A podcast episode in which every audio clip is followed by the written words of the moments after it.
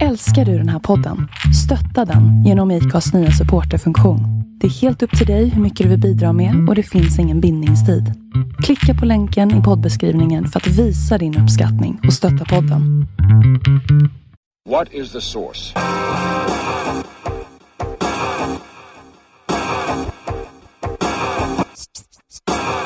One, two, three, set it!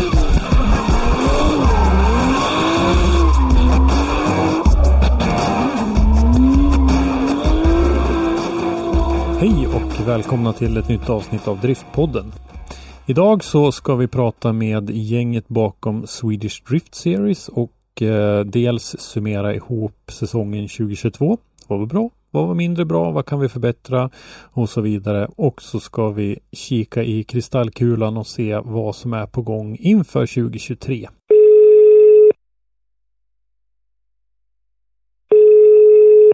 Välkomna tillbaka till podden säger jag till eh, SDS-gänget med Max Lundgren, Tack, tack. Matilda Svensson Hej, jag tackar. och Marcus Stenmark. Hallå, hallå! Ja, välkomna tillbaka som sagt. Eh, Vi har ju hört era röster ett antal gånger tidigare här i podden och idag så är väl målsättningen att vi ska summera ihop eh, eh, årets serie och kanske prata lite om eh, 2023 också och se vad som är på gång då. Vad säger ni om det? Det blir väl jättebra tror jag. Mm. Det vi pratar om då, då är ju Gatubil Swedish Drift Series Presented by Macquires som väl var den, den fullständiga titeln på serien. Vad har ni för känsla så här nu när det har, det har ju gått några veckor nu sedan Östersundsfinalen här och hur, hur är den allmänna känslan? Är ni nöjda liksom ur, ur en arrangörssynpunkt? Eh, jo, men eh, absolut, visst är vi nöjda. Eh, vi har väl gjort någonting som inte har gjorts innan i, i nordisk drifting. Eh, och fått till eh, en eh, serie och en säsong som har stuckit ut på, på många sätt. Så att eh, vi, vi är supernöjda på alla sätt och vis faktiskt. Mm. Jag tänker mig lite grann alla de här, det har ju varit ett antal olika platser ni har arrangerat tävlingar och med, pu- om man ser till publik och sånt där. Hur, hur ser ni på det? Har ni, tycker ni att ni har uppnått det ni hade som målsättning inför säsongen? Eh, ja, eh, det måste vi väl ändå tycka att vi har. Eh, sen är det ju alltid liksom vissa grejer vill man alltid eh, ha mer av så att säga. Eh, men rent generellt så, eh, så tycker vi att vi har nått det vi, vi eftersträvade. Eh, absolut. Eh, inför säsongen, då, förra gången när vi satt där och hade ett sånt här samtal, då kallade ju jag det avsnittet för Swedish Drift Championship. Men eh, det var ju bara alldeles i dagarna efter det så gick ni ut med nyheten då att ni skulle byta namn till Swedish Drift Series istället. Känner ni att det här namnbytet har, har påverkat eh, serien någonting? Vad säger du om det Max? Eh, nej, det har egentligen inte påverkat någonting faktiskt. Eh, ingen skillnad. Alltså det känns som att namnet eh, satte sig snabbt hos, eh, hos alla som är inblandade och eh, som pratar om serien och så här. Man hörde någon säga fel i början men eh, nej, det, e- egentligen det har bara rullat på som vanligt och nu i, i folkmun är det SBS nu. Mm. Eh, så att eh, nej, det var, var en smidig övergång. Mm. Ja, mm, tittar man på eh, formspråk i, loggor och så vidare så där så kände man ju igen sig i, i, den, i den biten. Det hade ni ju tagit med er ganska mycket av. Ja, så är det ju. Mm. Eh, Och det var ju av förklarliga anledningar att man önskar känna igen sig så att säga. Mm, ja, precis. Eh, när man har varit, jag har ju varit på några tävlingar nu under året här och man känner ju igen en hel del eh, ansikten och eh, det är ju inte bara ni tre som har eh, varit med eh, runt om på alla tävlingar utan ni har ju haft en liten bas med, med funktionärer som ni har haft med er runt på alla tävlingarna i princip då. Så sen så har ni haft då hjälp från en lokal förening på alla de här eh, deltävlingarna. Hur eh, tycker ni att det samarbetet har funkat och hur är, hur är intresset ute i landet för att hjälpa till med en sån här tävling? Nej, men det samarbetet tycker vi har fungerat eh, bra. Eh, det är alltid kul att komma ut i landet och möta klubbar från olika delar av Sverige. eh, Som vissa är mer eh, erfarna av drifting och har arrangerat driftingtävlingar. och vissa klubbar har mindre erfarenhet. Men gemensamt så brinner ju alla för motorsport överlag och framförallt brinner för att arrangera en, en bra driftingtävling och ett bra event. Mm. Och det, det uppskattar vi. Mm.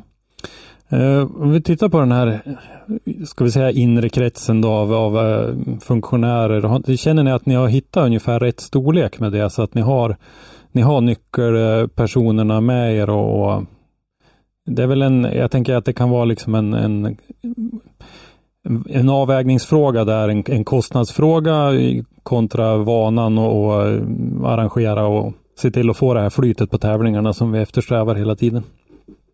Eh, ja, eh, absolut visst är det så. Man, eh, man skulle såklart vilja ha en, en jätteorganisation om man hade möjlighet, men de, de människorna vi har fått med oss eh, är vi sjukt glada för att de är med och är väldigt ambitiösa eh, och gör ett eh, enormt bra jobb. Så att, eh, med en relativt liten personalstyrka tycker jag ändå att vi har, eh, har gjort väldigt mycket.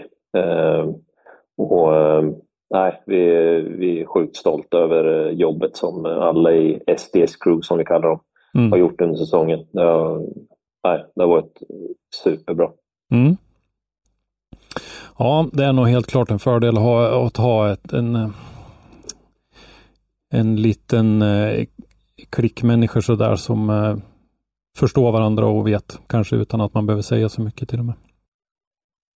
Ja, du, du, får ju en, du får en bättre produkt på det sättet. Så är det ju. Ja. Och så är det ju nästan alltid med allting. Liksom, att gör mm. man det mycket så blir man ju till slut bättre Precis. på det. Liksom. Eh, bedömarna är ju en del i det där och eh, de tänkte jag att vi inte skulle prata så mycket om idag. För jag tänkte faktiskt att jag skulle få ett eh, eget snack med eh, någon eller några av dem under eh, den närmaste tiden här. Så jag tänkte att vi lämnar den biten utanför det här. Eh, en sak som vi måste ta upp däremot är ju den här paraden i Lidköping, för den var ju någonting när jag först hörde om det så trodde jag faktiskt inte på att det var sant. Får jag nog erkänna.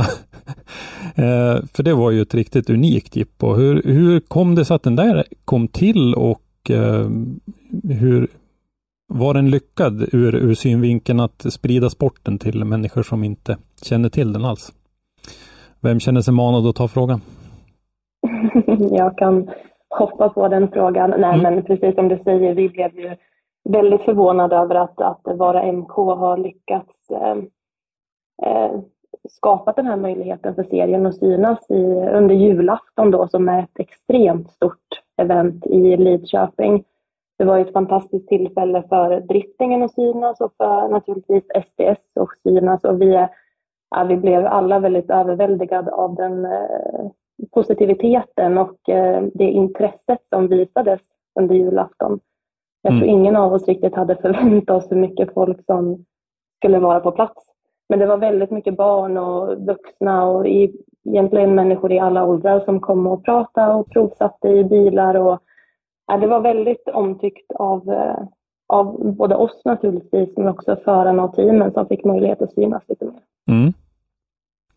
Ja, ett fantastiskt tillfälle och som sagt, jag har ju varit i eh, Riga ett, eh, en gång och sett den här eh, paraden genom stan där och det var ju någonting alldeles speciellt och jag trodde nog faktiskt inte att det skulle gå att få uppleva någonting liknande i Sverige. Men det, så blev det. Det var en, en riktigt rolig grej som eh, jag tycker att ni tog tillvara på ett, som det verkar på ett bra sätt. Eh, om vi kikar på banor då så har eh, årets serie har ju bestått av tre stycken som jag skulle beskriva som ganska tajta banor med eh, mycket betong. Där Elm, Elmia, Karlstad och Östersund. Eh, vi hade en stor bana i eh, Mantorp Park och så en då som jag ser det som lite mittemellan då i Lidköping. Eh, är ni nöjda med den fördelningen för om vi ser utifrån arrangörssynpunkt med, med publik, förutsättningar för publik och så vidare? Eh, ja, alltså det, är vi. Vi är nöjda med det. Eh, sen är det ju liksom så här att eh, i år så blev det ju, blev det ju tre banor som du säger som var, var lite mindre i, i, i sin karaktär. Eh, och eh, får vi se vad det blir nästa år, men eh, det varierar ju alltid lite vart man kör, men överlag så är vi nöjda. Eh, vi hade väl den, den banan vi egentligen i efterhand är, eh, vad ska man säga, eller det eventet som i efterhand vi trodde skulle bli, bli större och uh, kanske bättre än vad det var egentligen över Karlstad. Uh, där, där led vi en hel del av uh, att Färjestad tog SM-guld dagen innan eventet. Mm. och vi var, vi var liksom på vid deras hemmaarena och i deras hemmastad.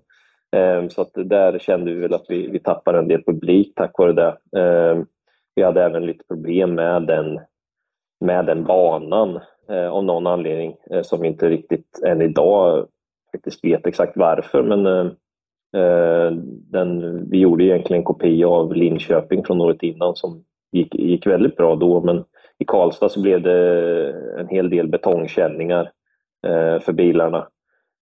Så att det är, det är alltid väldigt svårt när man gör saker på tillfälliga platser som ingen har gjort innan. Liksom. Det är helt omöjligt att veta vad resultatet blir. Ehm, men eh, det är ju alltså det, det är lite blandade åsikter om, om banor och det spelar mm. ingen roll vilken bana man är på så, så är det alltid någon som tycker om den och någon som inte tycker om den och så mm. har det mm. väl egentligen varit på alla ställen vi har varit i år. Att vissa banor har varit eh, uppskattade av vissa och vi, vissa har inte uppskattat dem. Um, så att uh, det är väl uh, överlag är det svårt och man kan väl inte sätta fingret på att det egentligen det finns inget som liksom från förarnas håll i det som informationen vi har fått in efteråt här som säger att vi vill bara ha den här typen av banor för de är alltid roliga. Mm. Eh, utan tvärtom faktiskt, det är, det är väldigt blandat. Mm. Även, även Karlstad var det många förare som gillade som bana så att, eh, ja, och vissa tyckte inte alls om den till mm. exempel. Ja, ja eh, känner ni att ni har en bra eh, kommunikation med förarledet eh, när det gäller de där bitarna? Ja, alltså det, det tycker jag. Eh, vi, har, vi har ju ganska många förare som vi har en väldigt bra dialog med. Och mm. vi, alltså, sen är det ju, alltså valet av banor handlar ju inte alltid bara om, om vad ska man säga, den bästa banan. Utan ofta så handlar det om vart är det bäst för sporten att vara. Mm. Eh, I, i, I år så så var inställningen ifrån vårat håll att nu ska vi ta sporten till, till folket. Mm. Um, och Det är ju en stor anledning till att vi körde då in i städerna vid tre tillfällen. Just, just därför. Liksom. Uh, och det tycker vi ändå att vi lyckades väldigt bra med. Det är väldigt mycket människor som har tittat på, på plats på, på, på SDS under det här året. Och det är ju tack vare det. Liksom. Mm. Uh, så att uh, ja, det Eh, alltså, det, ja hur ska man säga?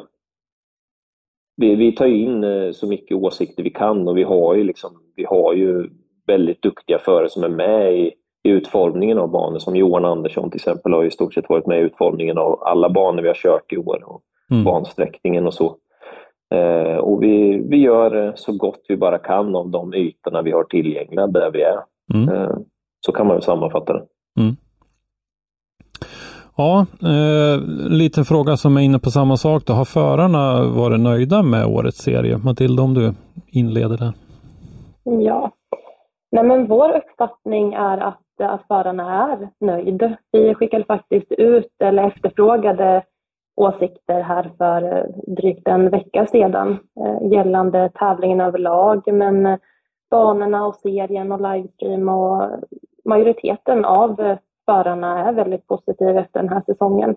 Mm. Jag tror också att många av de förarna som har varit med ett tag nu ser vilken utveckling som har skett med SM och med SDS framför allt.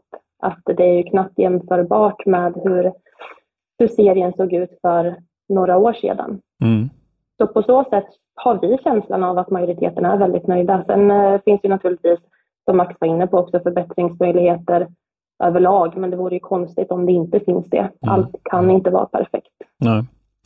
Nej, det var lite det, det var lite underförstått, kanske dumt, men det var lite det, det här med banorna jag var inne på är ju det att ni har ju, ni har ju tagit det här väldigt mycket framåt, så idag så känns det ju som att ni kan välja lite grann vart ni vill lägga tävlingarna. För ett antal år sedan här, då, då kändes det, åtminstone från ett utifrån perspektiv, som att eh, ni fick ganska mycket ta de banor som ville ställa upp och arrangera tävlingar.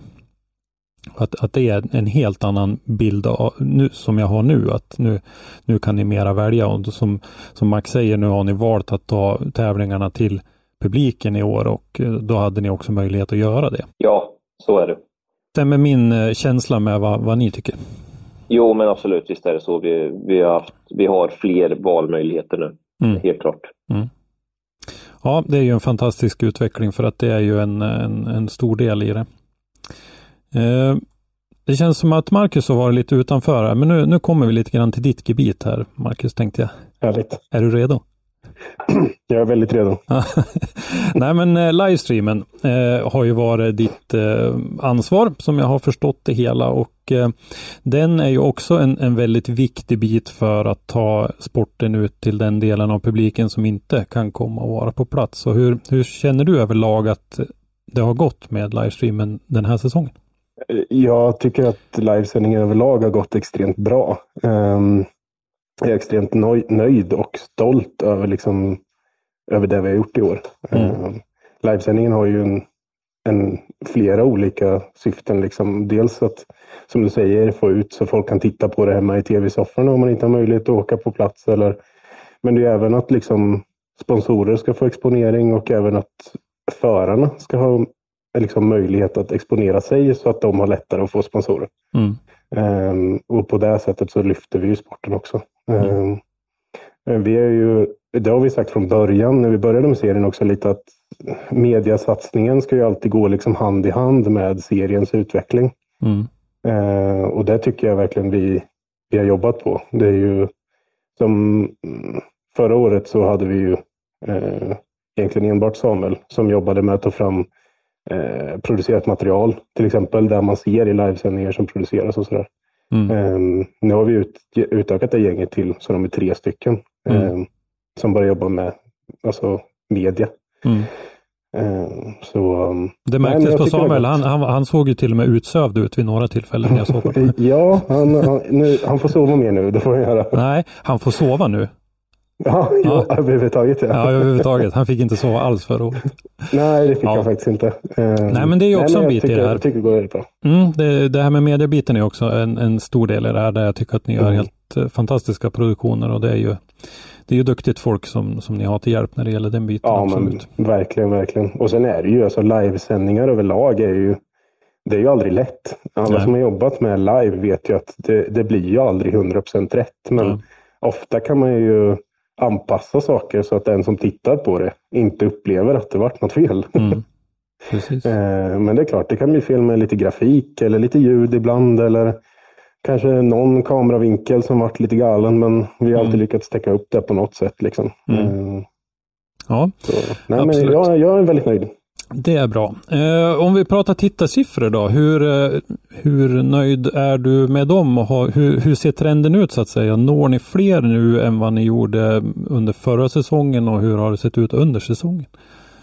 Ja men det gör det Alltså det, det ökar ju hela tiden. Eh, det ser man ju för varje, varje deltävling så ser man ju att det blir mer som tittar live. Mm. Eh, och fler som tittar på, på sändningarna överhuvudtaget. Så att, och även allt material som produceras runt omkring. Mm. Um, så att det, det, blir bara bättre och bättre, så är det ju. Mm. Um, och vi försöker ju fokusera mycket på, uh, det är klart bilarna är ju sjukt intressanta och sådär, men vi försöker ju lägga mycket vikt på att förarna ska synas. Uh, att man ser liksom personerna bak inne i bilen så att man får ett, ett lite personligt engagemang kring dem också. Mm. Uh, och jag tror, jag tror det hjälper jättemycket eh, att folk får ett engagemang att titta på livesändningarna. Och, mm. eh, att även ta sig till tävlingarna såklart. Ja, nej men det tror jag är bra också. Jag har ju mer eller mindre levt inom den här lilla klicken, eh, driftingklicken sedan 2017. Och mm. eh, det är fortfarande än idag som jag möter förare som jag inte känner igen utan hjälm och utanför sin bil. Mm, så det, det, det, finns, det finns att jobba med där. Att, mm, ja men verkligen. Och det känner man ju också rent generellt sett. Om nu är förbi eh, livesändningen såklart, men eh, alla förarna i sig, de blir ju mer och mer engagerade att synas på det sättet också. Mm. Och det är ju skitkul. Det, då kan man ju göra riktigt kul material. Liksom. Mm. Ja, precis.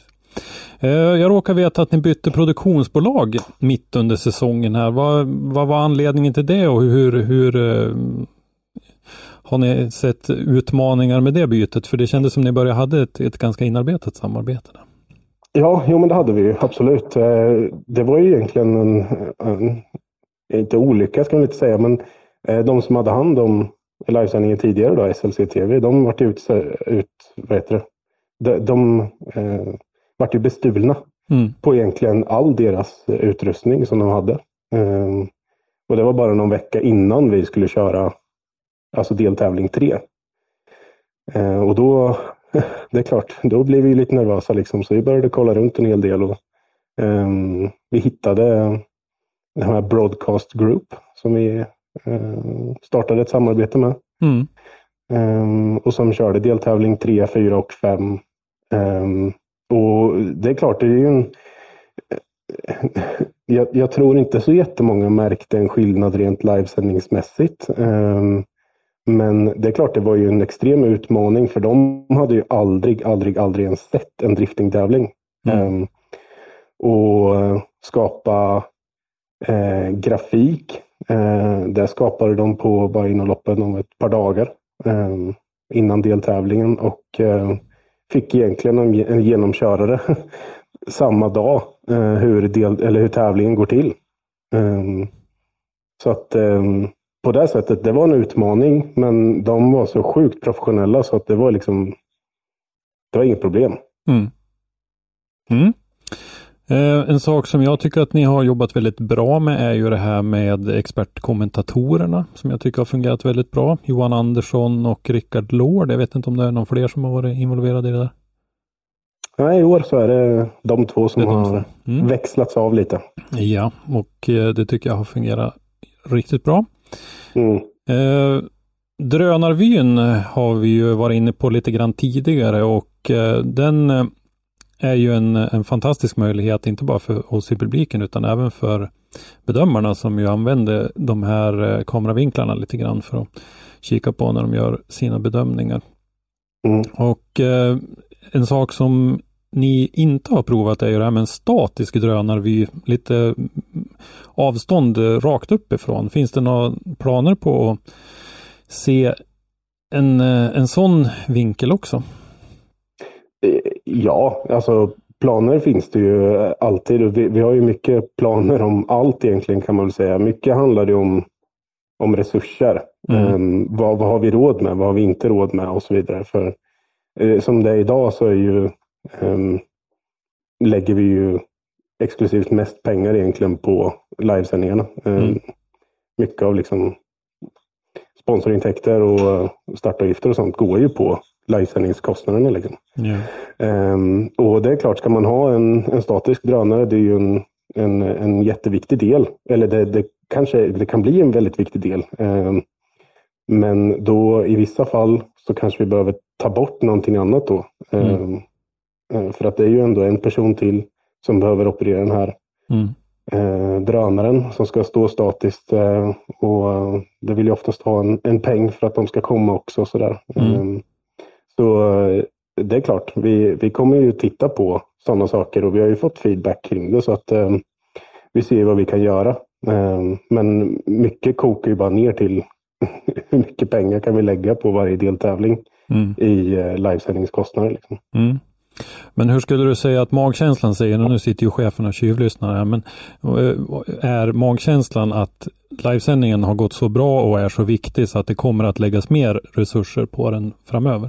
Ja, men det är ju, jag kan nog bara knyta tillbaka till lite till det jag sa förut. Eh, mediasatsning kommer alltid gå hand i hand med seriens utveckling. Så, mm. att, så um, det, det, känns ju som allt pekar ju åt att saker bara går bättre och bättre. Så det är klart, vi ska ju fortsätta satsa på media då. Mm. Uh, och då är ju förhoppningsvis att vi kan testa en sån drönare till exempel. Det hade ju varit jättefränt. Mm. Vad säger du Max, håller du med om, om den analysen? Ja, men eh, visst är det så. Uh, och, nej, Marcus sammanfattar det ganska bra där att eh, vi, vi gör så mycket vi bara kan eh, och där vi, där vi har råd med. Och, eh, vi, vi har faktiskt under säsongen testat just det här konceptet lite grann bara för att se om, rent tekniskt liksom, hur, vi, hur vi ska få till det och sådär. Mm. Med, med resurser vi har ja, kunnat låna så att säga bara för att testa det. Så att ehm, nej, det är, det är absolut ingenting vi, vi är emot eller något sånt utan det, ja, det, det är en prioritering ehm, helt enkelt. Mm.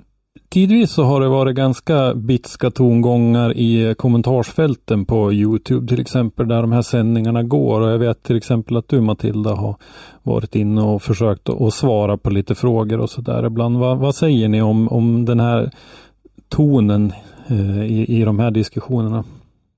Ja, det stämmer det du säger. Ja, vi har märkt att det har varit en liten het stämning i kommentarsfältet emellanåt och otrevliga kommentarer och, och, direkta elaka kommentarer om förare och, och, personal och serien hör inte hemma i vårt kommentarsfält. Jag tror att eh, den typen av eh, kommentarer säger mer om personerna som skriver kommentarerna än vad det gör om själva serien och personerna som är delaktiga i serien. Mm. Men eh, med det sagt så är det ju fantastiskt kul att, att det engagerar så många och att många väljer att att skriva sina åsikter och ja, men vara aktiva i kommentarsfältet.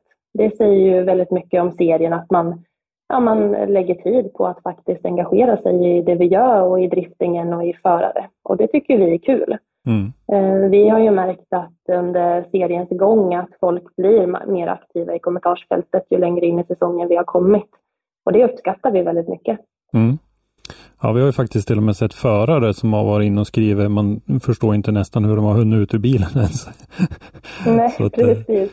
Ja, nej, det är ju ett ett litet bekymmer det där med att eh, det, det piskas upp en, en liten stämning eh, som jag tycker tidvis, i grunden kanske det kan ligga en, en viss, eh, kan finnas ett visst fog för att, att diskutera frågan så att säga. Men det piskas väldigt snabbt upp en, en stämning som gör att man eh, tappar lite fokus på vad, vad grundfrågan var och det blir mera, ska man säga, personangrepp eller angrepp mot, mot er som grupp.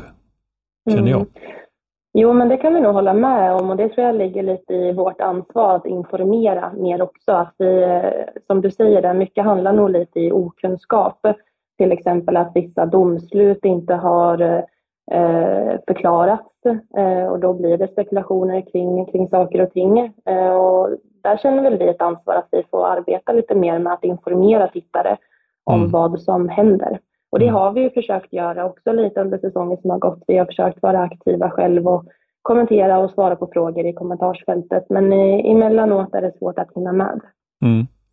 Ja, men det förstår jag absolut. Eh, som sagt har det varit en del domslut som det har varit diskussioner kring och eh, där känner jag att det här med att bedömarna kan komma till tals i livestreamen är ju ett sätt att komma till rätta med en del av dem där. Men där vet jag att vi, vi har ju diskuterat den här frågan tidigare och att det har lite grann med, med tidsaspekten att göra och så. Eh, rent tekniskt är jag inga hinder överhuvudtaget. Eh, det, det fixar Marcus och produktionsbolaget, men, men just tiden i sändningarna är väl det som är, är, är nyckeln till det där. Håller du med mig Matilda om det? Mm. Jo, visst är det så. Eh, och vi, det finns en stor vilja hos bedömarna också att kunna ha den funktionen så att man kan gå ut i livestreamen och förklara vissa domslut. Så vi alla vill det och vi ska försöka hitta något sätt så vi kan få det att fungera smidigt och bra för alla. Mm. Ja, för vi eh, samtidigt då så vill vi ju inte att vi hamnar i i, i Formula Drift heller att eh, allting ska diskuteras och sändningarna drar ut på tiden och så här. Så att det är ju, det är ju hela tiden en avvägning. Absolut. Mm. Ja, det är en fin balansgång det där. Uh, ja, det är det. hur mycket man ska liksom uh, diskutera kring. Um, där är ju verkligen, rent tekniskt sett som du säger, finns det inga begränsningar alls. Um, det är inga problem. Um, och vi hade, vi eh, hade ju planer på inför deltävling 5 att lösa det här. Ehm, men det var så smidigt att de, våra kommentatorer satt bara i rummet bredvid. Så var det någonting så kunde ehm, Kvist bara ta två lätta steg så var han inne där. Liksom. Mm. Um, och han är ju en atletiskt byggd ung man så att det var ju inga Ja men han är ju det. Han är ju sjukt uh, smidig ja. på det sättet. Så ja. det, det, var inga problem alls. Um, men sen så vill jag bara, för ni, ni, pratade ju om lite den kommentaren i tidigare podd också. Jag tyckte du sa det ganska bra också. Um, du själv då att uh, man kanske ska fundera lite på vad man kommenterar. Mm. Liksom. Att lite ödmjukhet kan vara klädsamt, tror jag. Ja, men exakt. Mm. Exakt så. Exakt så. Mm. Jo, men eh, så är det. Absolut. Eh, och sen så tycker jag att det finns en del som har eh, kunskaper och som har kanske ibland rimliga åsikter och sådär, men det kanske finns andra sätt att framföra dem på och kanske kan framföra dem direkt till er istället för att hjälpa till och piska upp en stämning bland de som inte har lika bra koll kan jag känna lite. Absolut, och sen vill jag nog ändå tillägga lite som vi har sett och som är en liten het potatis inom drifting överlag nu, att det är väldigt mycket hat och negativitet runt om i världen. Mm. Ehm, jag tycker att man får vara lite försiktig med hur man uttrycker sig eh, när det kommer till specifika personer och specifika roller inom eller ja, i serien men inom drifting överlag. Eh, vi är ju alla människor. Ja, så är det. Det ska vi alltid bära med oss. Ehm, ja, det var lite grann vad som hände under säsongen 2022. Ehm, vi tittar lite grann i kristallkulan framåt 2023 här så ser det ju ut som det kommer att bli ett, eh, ett ganska spännande år där eh, Gatebil lever kvar som, som seriearrangör men under delvis lite, lite nytt flagg. Vad, vad kan du berätta om det Max? Eh, ja precis. Eh, SDS kommer ju leva kvar eh, men det kommer ju bli en, en serie som inte bara går i Sverige. Eh, utan eh, vi kommer eh, köra Scandinavian Drift Series istället för Swedish Drift Series. Ehm, och där kommer vi ju köra tävlingar i Norge och Sverige 2023. Så det blir ju en, det blir en viss skillnad mot hur det har varit innan. Så det blir ju, tanken med serien är att göra, göra nivån ett steg högre egentligen eh, genom att plocka de, de bästa ifrån eh, länderna här uppe i norr eh, och göra en serie som är lite närmare DMEC kan man säga i, i stegen, liksom i karriärstegen för en driftingförare. Mm. Mm. Intressant. Är, kommer ni att köra flera olika klasser här också eller? Nej, det blir en klass eh, och klassen blir ju för provförare om vi nu ska kalla dem så. Alltså förare som har kört SM tidigare till exempel eller eh, högsta klassen i NDC i Norge till exempel och, och så vidare. Så att eh, det, mm, blir, det blir bara en klass, det är där det finns plats för helt enkelt. Eh, däremot så kommer det bli lite mer, mer platser, eh, fler startande i en klass eh, än vad det har varit i SM. Då. Där var vi strax under 40 var vi väl i år. Um, i, uh, I den nya serien då så blir det, blir det lite mer förare, inte jättemycket mer, men lite mer blir det. Uh, men däremot så kommer det ju vara flera länder som som så att säga konkurrerar om de platserna. Mm. Är det svenska och norska förare enbart eller? Ja, grunden kommer ju vara svenska och norska förare som, alltså, vi vet ju inte än såklart för vi har inte, vi har inte öppnat någon anmälan men vi, vi antar att grunden blir svenskar och norska. Eh, men sen eh, tror vi att det kommer vara ett antal danskar och även lite finländare som är intresserade av att köra den här serien. Mm. Eh, och den är ju öppen egentligen för alla nationaliteter så är det några andra ifrån länder i närheten som vi kör så är de välkomna med såklart om de, om de eh, ja, kvalificerar in då, enligt de eh, kraven som finns. Då. Mm. Ja, intressant. Eh, hur ser det ut med, med deltävlingar? Det har ju kommit ut lite informationer men jag tänkte att vi kan ta lite mer detaljerat med deltävlingar till exempel. Mm. Eh, vi kommer börja eh, på påsken på Elmia eh, med påsksladden som är eh, 7 till 8 april. Ehm, och sen eh, blir eh, andra deltävlingen blir på Vålerbanan i eh, Norge. Eh, den tävlingen kommer vara 19 till 20 maj. Eh, sen har vi ett litet sommaruppehåll. Eh, då har vi ju, ja, som gatubil är promotor så har vi våra stora festivaler där i juni på Mantorp och i juli på Rudskogen. Det blir ett uppehåll där i, i tävlingsserien. Utan då när man kommer tillbaka till Rudskogen andra gången i slutet av augusti, 31 augusti till 2 september, då är deltävling 3 på Rudskogen. Och sen kommer finalen att bli på Mantorp Park 28 september till 30 september. Mm. Ehm, så det blir, ju, det blir fyra deltävlingar totalt. Då. Ja. Ja, det känns som det är ganska publikstinna event som de här tävlingarna ligger på. Ja, alltså de som var på påsken 2022 eh, vet ju hur enormt mycket människor det är där. Så det börjar ju, det börjar ju på väldigt hög nivå vad gäller publik. Mm. Eh, kan man ju säga. Det, är ju, ja, det finns ju ingen, jag skulle nog säga att det finns nog få motorsportevent i Norden överhuvudtaget som har den mängden publik. Um, så det, det är ju väldigt, väldigt starkt och sen har vi ju gatubileventen rent generellt, det är ju ofta välbesökta så att uh, det är riktigt roligt att kunna leverera en serie som vi vet går på event där förarna kommer köra inför mycket publik.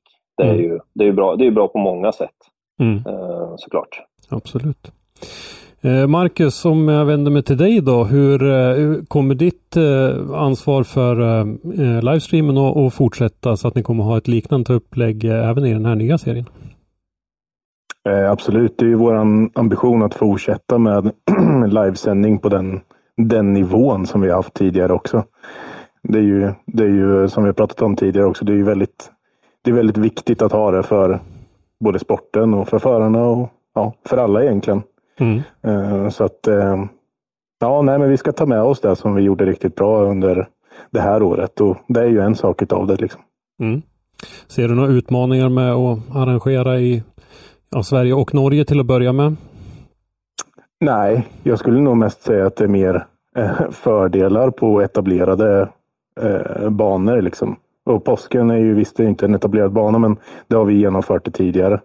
Mm. Eh, det är alltid spännande att komma till ett ställe som inte är en motorbana och försöka lösa allt som är med livesändningen, vad det hör till. Liksom. Mm. Eh, men här, eh, här finns det, på de här ställena finns det bra platser för kamera och det finns fiber och ja, allt sånt man behöver. Mm. Så det känns, det känns bra. Mm. Eh, Max, om vi går tillbaka till dig. Vad är anledningen till att ni har valt bort eh, Mantorp i juni och eh, Rudskogen i juli? Eh, ja, men de stora huvudfestivalerna är ju, alltså, det är väldigt mycket som händer på de eventen. Eh, och eh, de, eh, vi, eh, alltså gatubil är ju i grunden ett event man åker till för att ha roligt på. Det var ju så gatubil började. Det är liksom, man åker dit för att hänga med kompisar och latcha på banan. Eh, och ha en trevlig, trevlig helg. Liksom. Det är egentligen inte ett tävlingsevent. Eh, och det är ju den atmosfären är ju väldigt viktig för gatubil och vi vill bibehålla den så långt det går. Sen finns det ju utrymme på, på de andra mindre festivalerna att göra tävlingar. Mm. Men på de stora huvudfestivalerna där vill vi att det ska vara den klassiska gatubilandan som, som gäller. Och sen har vi ju andra, vi har ju andra ja men, former utav tävlingsmoment där även, alltså, som är på lite mer skoj om vi nu ska kalla det så. Mm. Um, I form av landskamper till exempel och gymkhana-tävlingar och det Super 3 i Rudskogen och det är brejsladder och grejer. Mm. Så att, äh, vi, vi, väljer att fokusera på olika grejer beroende på vilken festival vi är på helt enkelt. Ja, jag förstår tanken där och det kan ju vara lite grann med tillgång på bantid och sådär också att det brukar kunna vara ganska mycket bilar på, på båda de sommarfestivalerna. Ja men så är det ju såklart. Eh, mm. Det är ju en, det är en viktig del. Mm. Eh, ser ni det som en utmaning i övrigt då, och lyckas få bra med träningstid och utrymme för eh, de här tävlingarna? Ja, ska man vara ärlig så är ju alltid träningstiden en bristvara. Alltså mm. Det spelar ingen roll hur mycket träning man har så kommer det alltid vara någon som tycker att det ska vara mer. Eh, men, eh, nej, men vi känner oss rätt trygga i det på de här andra eventen. Eh, det har vi tagit höjd för, för att kunna leverera en, eh, alltså mängd körning som motsvarar det som en normal tävling in, innebär. Liksom. Mm. Och sen blir det ju lättare när man bara har en klass med. Mm, absolut. Då kräver ju inte det lika mycket tid. Så att, nej men det ser vi inga, vi ser inga större bekymmer med det. Mm. Utan det är en anpassning som vi kommer göra så att det, det funkar så att förarna känner sig trygga när de ska fightas i topp 16 sen när de väl kommer dit. Liksom. Mm. Ja, det finns ju lite erfarenhet från eh, Gatubil Drift Series då 2017 till 2019 när det gäller de, de där planeringsbitarna som ni har fallit tillbaka lite på. Ja, um, det finns ju mycket erfarenhet att ta av där på, på alla möjliga sätt och olika typer av tävlingar. Så att, uh, det mm. hoppas vi att vi, att vi löser. Eh, Matilda, om eh, jag frågar dig hur eh, har, har ni gjort några undersökningar bland förarna? Om de är intresserade av det här och så vidare innan ni sjösatte projektet och hur har intresset verkat? Eh, ja, men det har vi delvis gjort. Vi eh, har ju lyft frågan med förarna i egentligen vad de anser är viktigast och hur viktigt ett SM-tecken är eh, och hur viktigt det är att tävla med de bästa förarna och så vidare. Och där känner vi att vi har fått en ganska bra respons på vad förarna vill. Eh, sen förstår vi också naturligtvis att det finns många som eh, fortfarande är intresserade av att köra ett svenskt mästerskap och det kan inte vi erbjuda eh, nästa säsong. Men vi hoppas att vår produkt är fortfarande tillräckligt attraktiv och att vi har en tillräckligt bra serie för att det ska finnas ett stort intresse. Och från vad vi har hört nu, eh, ja, från den lilla information vi har gått ut med, så är intresset väldigt stort. Mm. Mm. Det låter ju väldigt lovande därför att det bygger mycket på som sagt att eh, förarna känner att de får eh, möta ett, ett bra motstånd när det inte finns en, eh, en eh, lockelse i, ett mästerskapstecken så att säga. Absolut, och vi tror det här blir ju en möjlighet också för den, eh, de bästa förarna vi har i Sverige att få visa sig lite vad de går för gentemot ja, men förare från andra länder. Inte bara Norge men förhoppningsvis även Danmark, Finland och kanske även förare från andra länder. Mm. Mm. Ja, det är väldigt intressant att eh, se hur, eh, hur det, dels hur det mottas och eh, lite grann vilka som kommer att hoppa på det här tåget och, och se vilka som kanske till och med vågar sig på att dubblera och köra flera serier. Vi eh, vet ju till exempel att eh, norska mästerskapet blev ju fullt väldigt fort eh, senast. Så att där kan man väl tänka sig att det finns ett visst intresse från, från förare som inte hinner få en plats i, i norska mästerskapet. För det var ju, vet jag ju, var ju väldigt duktiga förare en del som, som stod utanför där. Absolut och sen har vi ju även fått lite indikationer på att de norska förarna har sett SDS och den säsongen vi har genomfört i år och är väldigt imponerad. Mm. Eh, och av den anledningen har vi märkt att det finns ett stort intresse av att köra eh, Scandinavian Drift Series nästa år från, från framförallt norska förare. Så mm. det är ju väldigt kul att höra. Mm.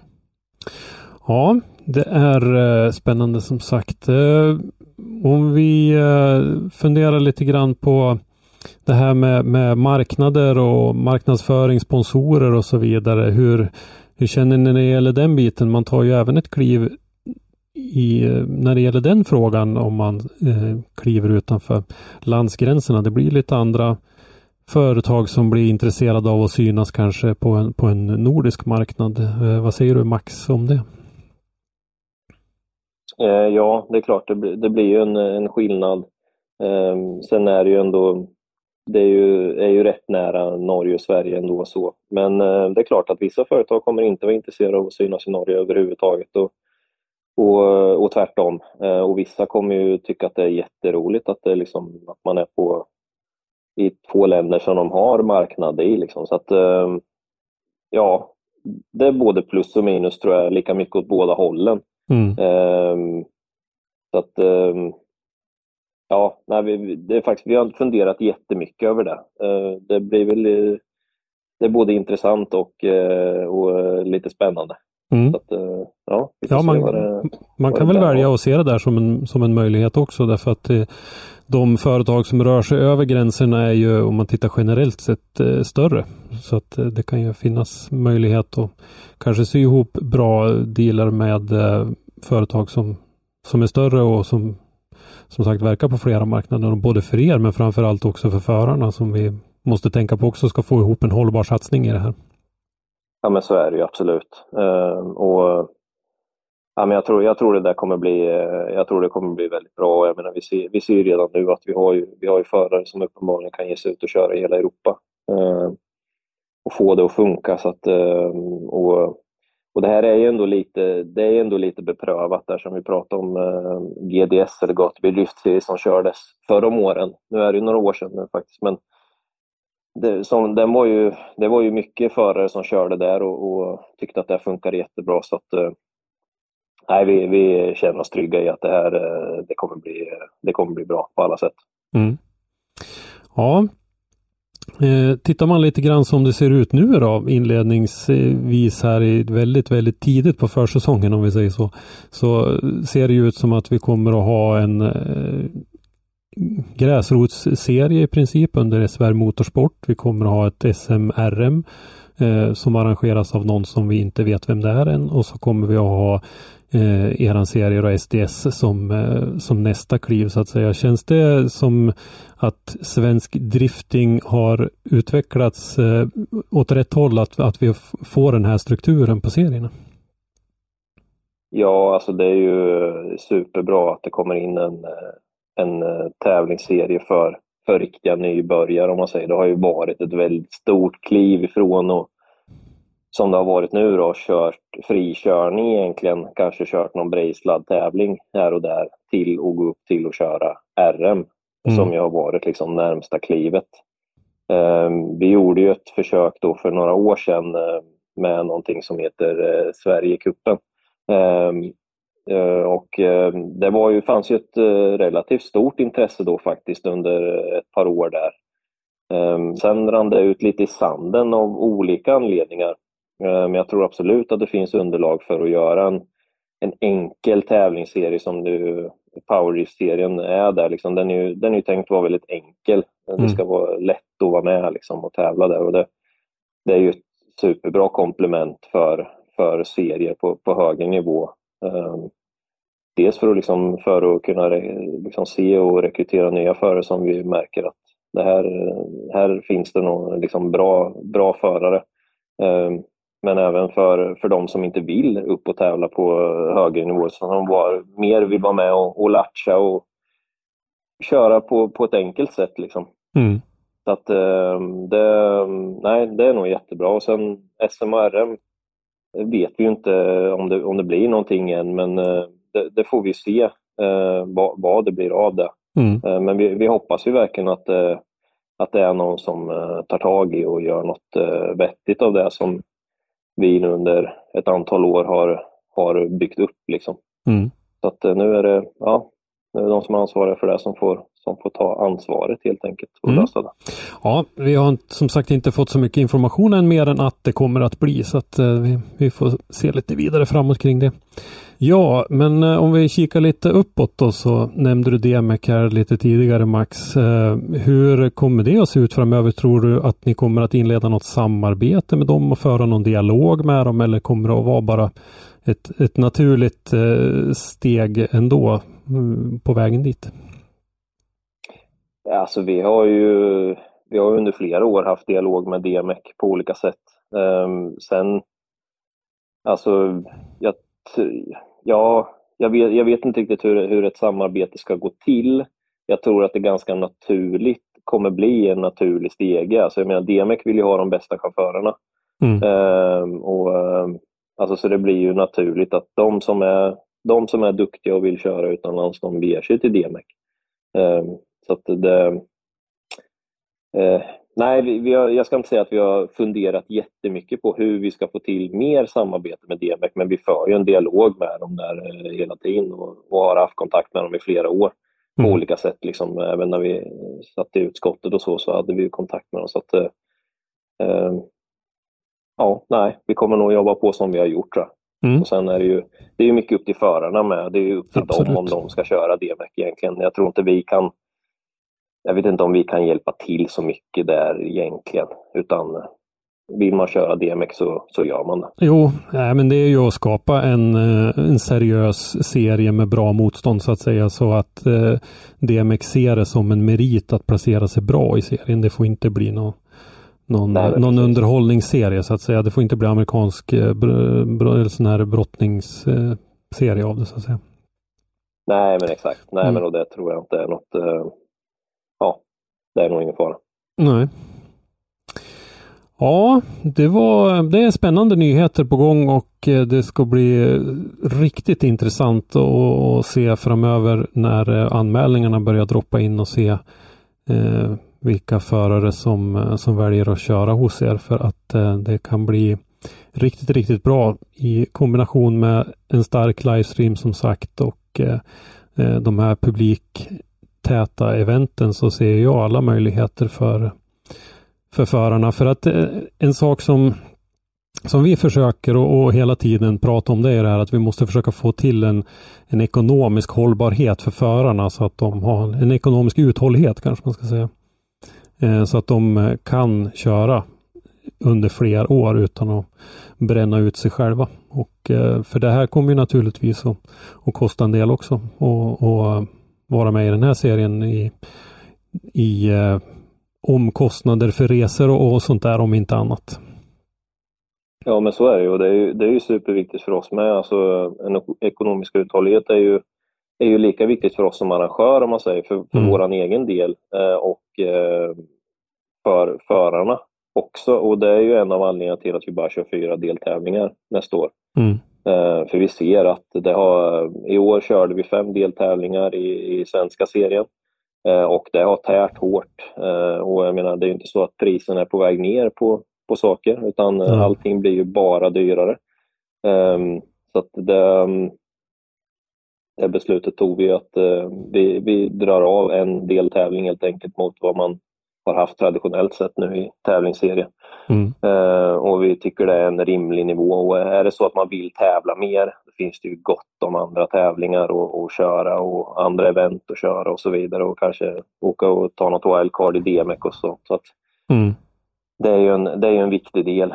Eh, och för oss som arrangörer är det ju viktigt att, att ligga på en nivå med, på eventen som gör att, att även vi eh, känner att det här är någonting som funkar. Vi, vi är ju ett företag, liksom. det behöver ju gå runt också såklart Mm. på vårat håll. Liksom. Så att, eh, det där är ju en... Eh, det är inte jättelätt eh, att lösa det där för någon av parterna tror jag. Eh, men ja, vi, vi gör så gott vi kan och Mm. hoppas att världsbilden blir lite, lite ljusare i alla fall ganska snart. Ja, det kan vi väl hoppas på. Eh, men eh, ja, intressant som sagt. Om vi ska sammanfatta lite grann ur, ur eh, mitt perspektiv då så ser jag att det finns stora möjligheter i dels i konkurrensen, förare och så vidare och lite grann det här med marknadsföringen och hitta partners som vill synas på flera marknader och så där. Jag ser också att det finns en del utmaningar. Eh, återigen det här med partners, att de som har partners som är väldigt inhemska kanske får leta sig lite nya och sådär. Och sen så är lite det här med träningstiden och tid på banan och sådär, att, eh, att få det att räcka till. Ja, precis. Och där har vi, vi, har ju, vi har ju utökat eh, där en del. Så att vi, två av eventen kommer vi ju börja köra redan på torsdagen till exempel. Och det är just det, för att få till mer tid liksom, på, Okej. på Mm. banan. Eh, så det blir, eh, det blir en eh, viss skillnad och sen de andra eventen så, så är, är det ett mindre bekymmer. Så då blir det mer traditionellt att man kör fredag, lördag. Så Mm. att, eh, det, det påminner väldigt mycket om hur när vi körde Gatubil Drift Series förra om åren. Då Mm. var det ofta så med på att man körde lite grann på torsdag med för att, för att få plats med allting. Liksom. Nu ska vi ändå genomföra, vi ska genomföra träningar och kval och en 32 och en 16 liksom. Och det, det blir rätt många timmar körning när man slår ihop alla de grejerna. Liksom. Mm. Som jag sa i början här så eh, har jag lite förarfrågor och eh, jag tänkte att eh, vi kan försöka stöka av dem och eh, se lite grann och här har vi ju en, en hel del frågor som, eh, som rör utvecklingen av serien och sådär så att eh, det har ju lite grann med det här att göra. Ehm, eh, och då tänker jag att jag släpper frågan fri och ni får diskutera och eh, svara eh, allihopa som ni vill. Eh, hur tänker de med hållbarhet av serien för att få den att växa både mot publik och deltagare? Och sen hur ska vi göra serien ännu bättre för att få större räckvidd mot sponsorer och ekonomiskt stöd?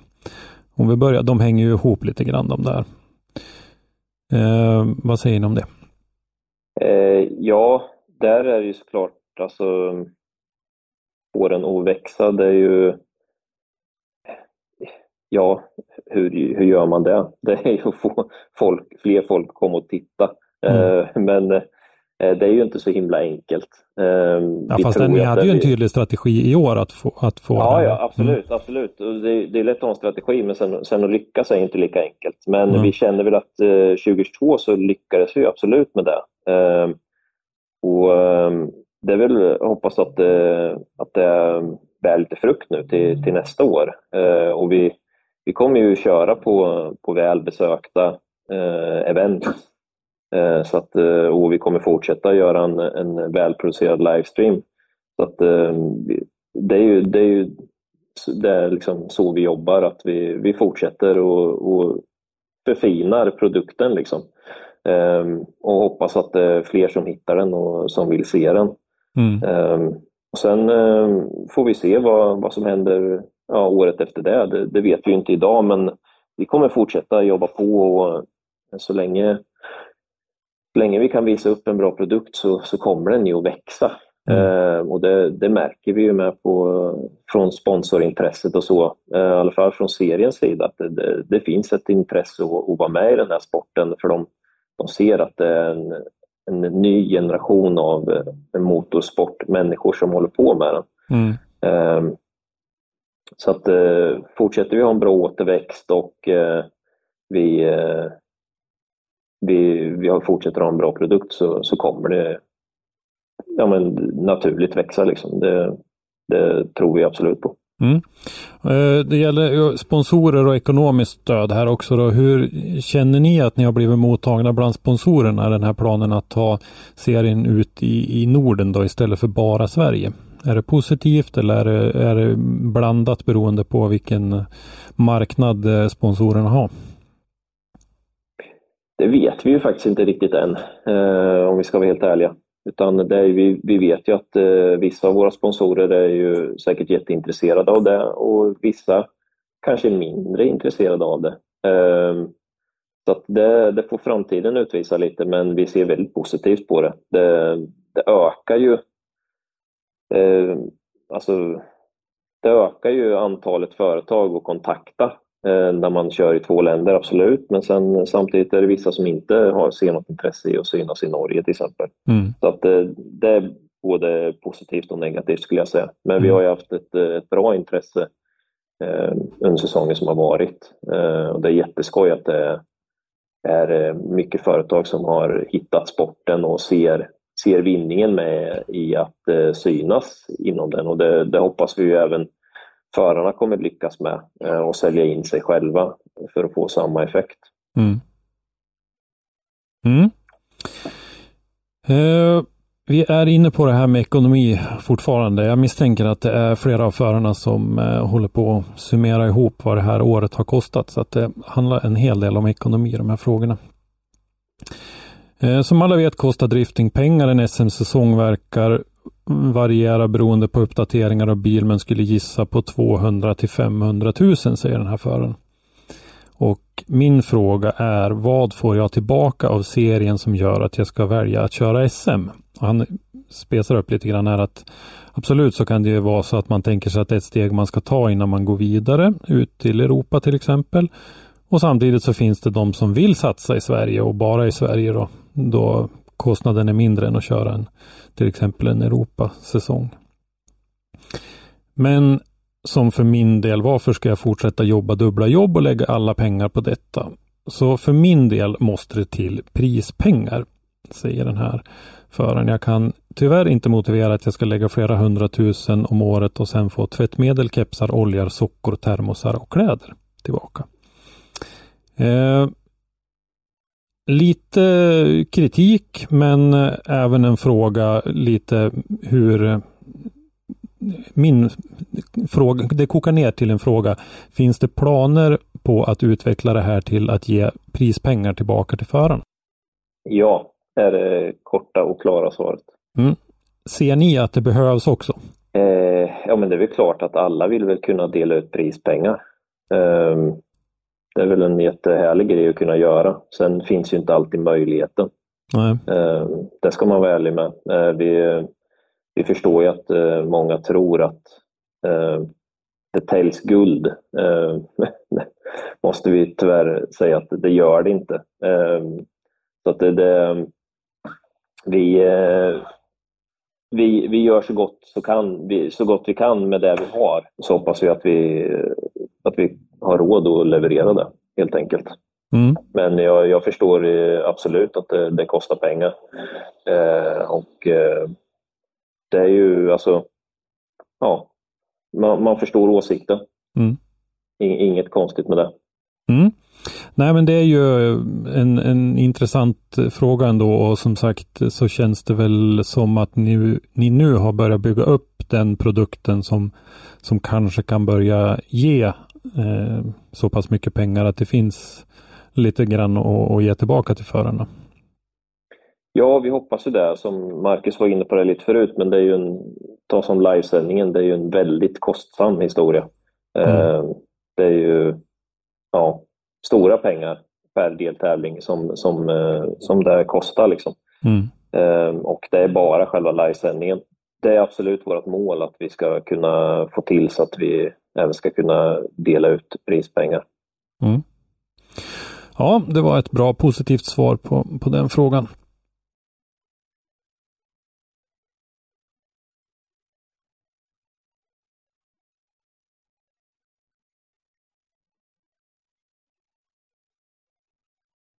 Nästa är en fråga som rör lite mera praktiska grejer då, om Elmia och nu har vi fått bekräftat att Elmia kommer att fortsätta att vara med i serien även nästa säsong. Hur ser satsningen ut där? Många påtalade svårigheter att värma däck med mera. Jag misstänker att det är en, en fråga om, om plats och utrymme egentligen i, i den här frågan. Ja, jag svarar på denna. eh, ja, det vi eh, vi eh, noterade ju såklart samma sak. Ehm, och eh, det är ju absolut någonting som eh, tittas på hur och hitta en bättre lösning på det. Mm. Så är det det var ju det första alltid, gången ni alltid... körde på det här området där, där ni gjorde det. Ja, men precis. precis. Mm. Och det, det uppstod vissa situationer som, som vi fick ta lite kostnader för, om vi säger så, efter tävlingen på grund av ytan för värmning också. Så att, det är eh, absolut i vårt intresse att hitta en bättre lösning på det. Eh, mm. Sen är det inte alltid det är så himla lätt, men vi vill absolut göra det. Mm. Så att, ja. Men där känner ni att ni har en bra partner där i Elmia-folket? För ni fick ju ändå lite nyasfalterat och, och lite sådär inför den här säsongen. De är intresserade av att ha er kvar så att säga? Ja, absolut. Mm. Det, det, det, är de absolut och som du säger så har eh, både Elmia-mässan och eh, Arvidsson och Sjöberg som, eh, som sköter eh, själva påskmässan. De är, för dem är påskladden jätteviktig mm. och de vill göra den så bra det bara går. Absolut. Mm. Och sista frågan jag har fått in här då är hur ställer sig serieledningen till kommande år när för, många förare väljer i att strunta i att åka på tävlingar så att det inte går att hålla en 32-stege. Finalen känns som det borde ha varit maxat med förare men det kändes inte helt optimalt. Vad säger ni om det? Nej, men det är naturligtvis eh, tråkigt när, eh, när vissa ur startfältet inte dyker upp. Sen har vi också naturligtvis förståelse för att eh, många får förhinder. Det kan ju hända även den bästa. Bilen kanske har gått sönder, man har inte möjlighet att åka till den sista deltävlingen och ja, vi, vi har förståelse för det. Sen eh, har vi kanske inte samma förståelse för förare som bara helt enkelt väljer att inte dyka upp. Vi vill ju naturligtvis också ha en maxad tävling och ett maxat startfält och tycker naturligtvis det är tråkigt när vi inte kan köra en topp 32 men utifrån ett förarperspektiv är det ju inte positivt när man väljer att inte dyka upp. Mm. Och vi hade ju hoppats att vi ändå hade tillräckligt med marginal i startfältet för att vi skulle klara av att köra en topp 32 i SM, även om några då inte skulle dyka upp. Nu blev det ju tyvärr inte så på två deltävlingar, men det tar vi med oss och hoppas att vi inte står inför samma problem nästa säsong. Mm. Ja, nej det var ju, jag tror att det var väl redan klart innan i finalen att det inte skulle bli någon, för jag tror det var 27 förare på plats. Så att det var liksom klart redan innan. Precis, mm. det var det tyvärr. Det var många som hörde av sig i sista stunden där lite och meddelade att de tyvärr inte kunde, kunde komma. Mm. Um, så det, det tyckte vi alla var väldigt tråkigt. Spelar geografin en roll i det, tror du? Ja, det är inte helt omöjligt. Vi, för de som minns har vi stått för samma problem tidigare för några år sedan när vi körde en final i, i Sundsvall. Nu hade vi hoppats lite på att Gymkhana Drift som koncept skulle locka väldigt mycket eh, och att många skulle göra det de kan för att ta del av det eventet. Det mm. var ju ett väldigt kul event att avsluta säsongen med. Så, men det är klart, geografin kan eh, möjligtvis spela lite roll. Det är väldigt långt till, till Östersund. ja, Sverige är tyvärr väldigt avlångt vissa mm. gånger. Det är ju det. Ja, men med kalendern vi fick presenterad för oss nyss här då så eh, är ju inte det ett problem med eh, finalkörning på Mantorp Park då kommande år. Ja, det var de frågor och de eh, grejer jag hade tänkt mig idag. Eh, hur peppade är ni att eh, i vinter ladda upp för en riktigt bra 2023-säsong? Vi är peppad. Just nu är vi också väldigt pepp på att vila lite. ja, men det kan jag förstå. Nej, men vi är ju supertaggade. Vi tycker ju överlag att vi har haft en väldigt lyckad säsong eh, och det var ju fantastiskt kul att få avsluta med Gymkhana Drift. Det blev lite som grädden på moset eh, och vi är väldigt laddade på att få ta tag i serien igen och, och planera inför den här säsongen som vi tror kommer bli toppen. Mm. Ja, det låter riktigt spännande. Det kommer att bli en eh, rolig vår när detaljerna kommer fram och vi får se lite grann vilka förare vi kommer att få se och så vidare. Så att eh, det här kommer vi att följa med stort intresse naturligtvis. Men eh, då så har vi ingenting mer att tillägga så tackar jag er så jättemycket för att ni var med idag och så kommer vi naturligtvis att höras mer under säsongen. Och så som sagt så kommer jag att försöka ta ett snack med någon eller några av bedömarna framöver här så ska vi prata lite mera enskilda bedömarfrågor och sånt där som också har med, med serien att göra. Och vi kommer väl att komma in lite grann på det här med eh, stämning i kommentarer och så vidare för att mycket har ju som vi pratade om förut var det riktat emot dem. Då. Men eh, tack så mycket för att ni var med och på återhörande. Tack så mycket. Tackar. Tack så hemskt mycket. Glöm inte att följa oss på Facebook och Instagram. Ni hittar oss under Motorsportmagasinet på båda ställena. Dagliga nyheter från motorsportvärlden hittar ni som vanligt på motorsportmagasinet.se där ni även kan handla t-shirts och en massa annat kul.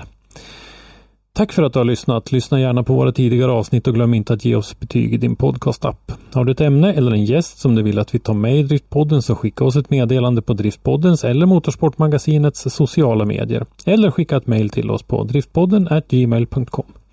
I dagens avsnitt har du hört Max Lundgren, Matilda Svensson och Marcus Stenmark. Intervjuare var Christer Hägglund. Inspelningen gjordes 2022 09 19. Driftpodden produceras i samarbete med Motorsportmagasinet och Powerslide Media AB och produktionsåret var 2022.